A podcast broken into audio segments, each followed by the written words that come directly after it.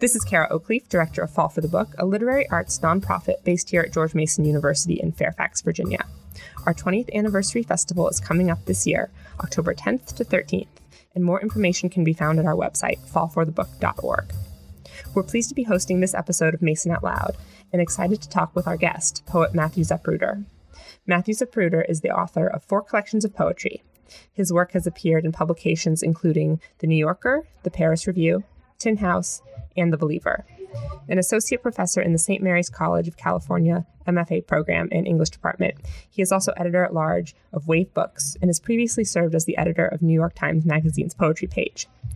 Zapruder visited George Mason's campus on Thursday, April 12th, to talk with students about his recent nonfiction book, Why Poetry, an impassioned call for a return to reading poetry and an incisive argument for its accessibility to all readers. Matthew, welcome, and thanks for coming by to talk with us today. I'm glad to do it. Thank you for having me.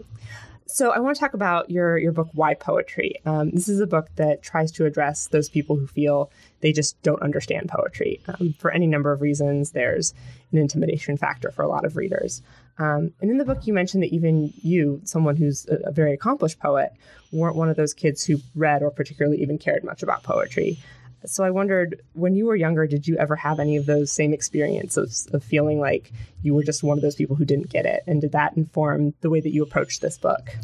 Yeah, I think I remember in high school sometimes, um, you know, trying to read some poem by Yeats or, um, you know, Eliot or something in in high school English class and being sort of bewildered at what I was supposed to say about it or what I was supposed to be understanding about it and feeling this vague sense of unease around that. Um, I think generally I felt a lot of unease at that age, so it probably just dovetailed nicely with the larger unease. But yeah, but uh, but um, yeah, I think yeah, sure, I totally remember that, and I, I I think. But that wasn't so much the impulse for writing the book. It was more when I became a poet running into people who constantly had this reaction well i don't understand poetry i don't get it even people very close to people people in my family or close friends would mm-hmm. just say they didn't understand they didn't get it and i thought well why is that and what can be done about it that's great yeah um, one of the things the book addresses is how to approach a, pro- a poem literally um, and i really like this because i ask my own students to do this and some of them look a little skeptical when they're asked mm. to just look at what the words are actually saying rather than trying to crack some secret code that's going to reveal what the poet really meant. Um, and I was wondering if you could talk a little bit about why you like to start uh, reading a poem on that more literal level.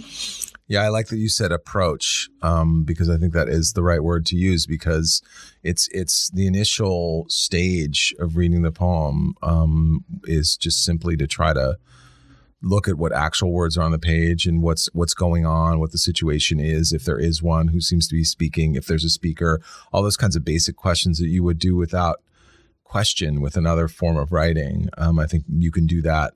And if those questions, if you ask those questions and try to look at those things and you don't get any clear or direct answers from that, well, then that's interesting too. You know, then you can talk about that.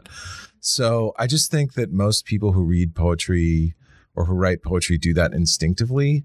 But the the great majority of other folks have gotten a different kind of message about poems, like you were saying, that the language is coded or that it's a secret message or some kind of riddle. And uh, you need to kind of, as a professor or teacher, you need to sort of un- unteach that lesson. Uh, but people, students can get it pretty fast, I think, usually, you know, if you yeah, I think that's true, and a lot of students I've, I've noticed really kind of open up when um, when they're able to to look at something a little more literally. Yeah, and I try not to give a big lecture about that necessarily. I just say, okay, you know, what do you see in this poem? What's the, and and then they'll jump in and usually someone will jump in and say something about the middle of the poem or the end of it. I say, wait, wait, wait, let's back up. What's the title? You know, what's what what, what is that saying? Where are we? Who's talking? And so I just try to model that type of reading for them sometimes, and then eventually, you know, they'll do it too. Yeah, yeah. And I like what you said about um, the way that that can kind of open up questions because I think one of the things um, I want my students to notice is that um, often it's more a matter of, of a poem prompting you to ask those questions than finding a very particular answer. Yeah, absolutely. I think well, you sound like you're a great teacher of poetry because I mean, really, the the that you know people go into poems so often they think, oh, well, I need to figure out what the answer is or what its big message is or what it's saying when just as you said, a lot of the time a poem is really exists in order to prov- provoke further questions, further mysteries, further imaginings. And uh, yeah, if you look at it that way, then you see the and you see the questions the poem's asking or the or the dilemmas it's it's bringing forward or something, and that's not a problem about the poem. That's that's what makes it interesting. Yeah, yeah, it's much more interesting than finding like a definitive answer. I think. Um, you had published a couple collections of poetry before you started working on on mm-hmm. why poetry, and you've published two more collections during the years that you were writing this book. Um, did your writing process for poetry change at all as you were working on why poetry? I think it did. Um, in a, in a way that was related to the book, but not not directly related to it, because I think what happened is is that when I began writing poems, and I think this is true for so many writers in general, I had a vague notion of what audience was, you know, and that, that yeah. it was very theoretical to me that there would be readers or audience, but I didn't actually understand that. But then as you write books and you become a more public author and you go out and give readings and you talk to your readers, you realize, oh no, people are actually reading this like they're having experiences with this and they're carrying it into their lives in various ways and that fact like really beginning to metabolize that fact about writing um, changed the way i thought about making poems and what they were for. So so so that that was going on during the time of writing the why poetry book so i'm not sure it was because i was writing the the book. I think it was more because i was just being a poet who was out in the world more. Yeah yeah, yeah. um one of the things I wanted to ask about is I think at this, particularly at this moment in American history, um, even people who don't read much poetry are noticing a lot of the ways that it engages with the political landscape. And you talk a little bit in the book about how poetry is distinctly different from political rhetoric and that it shouldn't be something that's strictly utilitarian. Um, but you'd also mentioned, I think, in your introduction, that over the course of this book, you came to believe that poetry does sometimes have social and political value and social and political uses. Uh, can you talk about how you came to that? I think I came to it both from a wider, wider and deeper readings of poets who we would might traditionally consider political, and also through my own seeing in my own work how I was continu- continually drawn towards those um, subjects. I grew up in Washington D.C. I come from a family where politics was everywhere. It was at the dinner table. It was around the conversations. Um, and um, as you know, that's this company town, and and the, and the and the business is politics. And so, um, so it was always a part of my life and something I cared about and thought about a lot. So it wouldn't be natural that that would work its way into my poems. Um, but you know, I I I think it's a tough subject for poetry in a way because the language of politics lends itself so much to reductiveness and and repetitiveness and cliche um, and that's that's just what the words of politics so often are. So it's it can be tough to break political concepts free of that of that type of rhetoric. Yeah yeah definitely. Um, so in thinking about those people who feel like they don't understand poetry do you have any uh, favorite poets or favorite poems even that you like to recommend for people who kind of want a place to start yeah, I mean, it's I, I get this question a, fair amount. I think it's a it's it's it's a good question, but it's my first reaction is always to say, you know, it really depends on the person. So usually the best recommendations I can make are when I know somebody a little bit or a little bit of something about their life and just a little bit about what they're into because there's just you know, like any other form of art, there's just so many manifestations of poetry. There's there's poems that are complex and full of ornate language. There's poems that are very simple. There's poems that are short. There's poems that are long. You know, um, I I have to say that a go-to poet for me is Frank O'Hara. It just seems that he's so lovable, incredibly lovable and incredibly charming and irresistible that even even the biggest skeptic, you know, if they hear a couple of like classic Frank O'Hara poems like Having a Coke with You or The Day Lady Died or, you know, poems from lunch poems.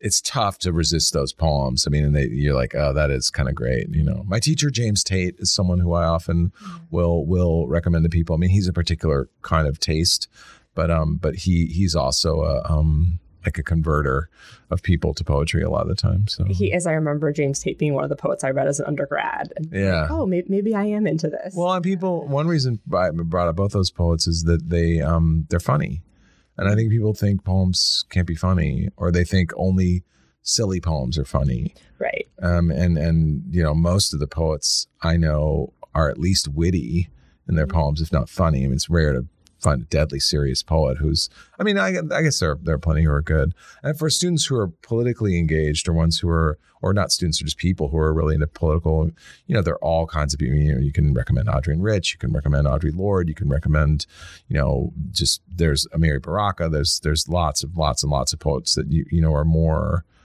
um, you know, kind of like can engage that part of somebody's interest too. If, if, if, that's why, as I said, I like to know a little bit about the person first, what they're into. Yeah, yeah. Um, it, it, it's always interesting uh, in teaching, especially to see what poets students respond to. What poets have you noticed that they respond to? Uh, we just finished doing uh, Ada Limon's book, oh, yeah. Bright Dead Things, and a lot of my students really, really love. She's that. a good friend of mine, and she's okay. she's she's a really she's she's a very very strong poet and really great. She has a great new book that is just coming out called The Carrying. I, um, I, am anxiously waiting for it. It's, it's, terrific. It's on my pre-order list. Yeah, well, you're going to be pleased when you get it. Yeah. All right, excellent. Um, and before we go, um, I wondered if you would mind reading one of your poems for us. I would not mind at all. Thank you for asking. Great.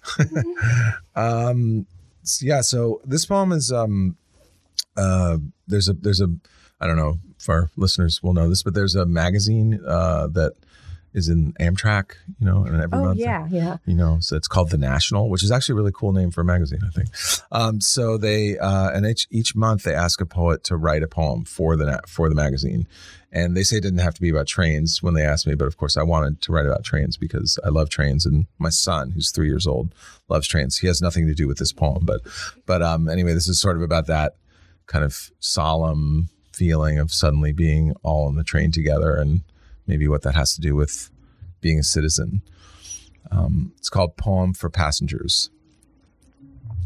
Like all strangers who temporarily find themselves moving in the same direction, we look out the window without really seeing or down at our phones, trying to catch the dying signal.